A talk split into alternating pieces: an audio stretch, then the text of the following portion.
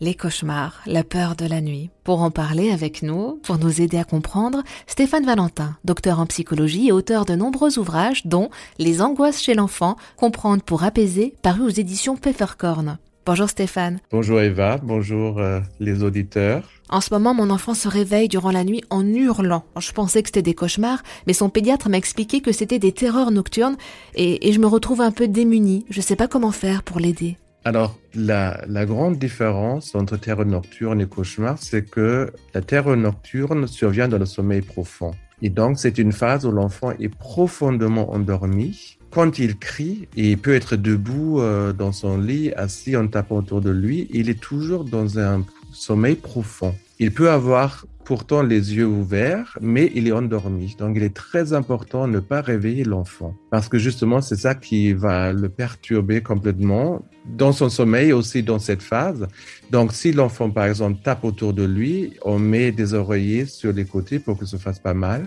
Si ça se peut aussi, il se balade dans la dans l'appartement, de la maison, on le guide tranquillement vers son lit, surtout on ne le réveille pas. C'est vraiment la grande différence, euh, c'est les terres nocturnes, l'enfant est encore endormi, mais pourtant c'est très impressionnant pour les parents et ça peut durer de 2 à 40 minutes. Donc, ça peut durer très, très, très longtemps, finalement.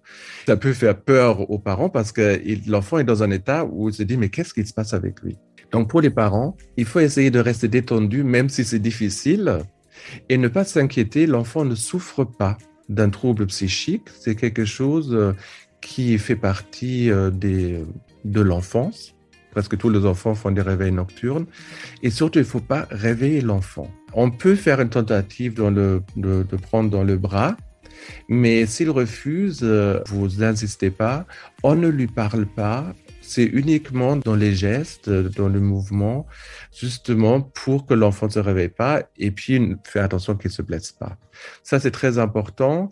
Le lendemain, euh, par exemple, c'est pas vraiment la peine d'aborder ça avec l'enfant parce que euh, l'enfant il se souvient pas. Donc c'est comme un, phénomène qui est passager et si ça revient très souvent, on peut en parler avec son pédiatre ou son, son un psychologue. Et on peut aussi se demander si, par exemple, si ça revient à 4-5 fois pendant un ou deux mois par semaine, euh, un traitement homéopathique. Mais en général, c'est quelque chose euh, qui n'est pas dangereux pour l'enfant. Et c'est quelque chose où l'enfant ne va pas souffrir. Ça, c'est le plus important. On pense qu'il y a environ 5% euh, des enfants entre l'âge de 2 à 6 ans qui souffrent de terreur nocturne.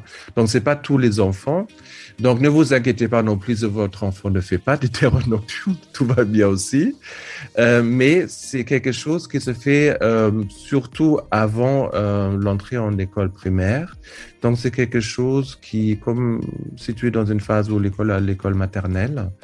Et il y a des facteurs qui favorisent l'apparition, comme le manque de sommeil, le stress dans la journée, parfois des maladies fiévreuses, euh, une forte anxiété, des changements dans la vie quotidienne. Donc on voit que finalement, souvent, que ce soit cauchemar ou nocturne, ça a souvent un rapport avec la journée vécue de l'enfant, des changements dans son rythme habituel, peut-être euh, un déménagement ou quelque chose où il perd ses repères ou une grande dispute à l'école ou avec les parents. Donc finalement, souvent, ça peut être un, un, un signe de l'inconscient qui s'exprime mais on n'intervient pas si c'est un terrain nocturne parce que c'est ça qui va troubler l'enfant plus que toute autre chose. Merci Stéphane Valentin. Ça vous a plu? Vous en voulez encore? Il y a en ce moment des milliers de podcasts 100% positifs qui vous attendent sur l'application AirZen.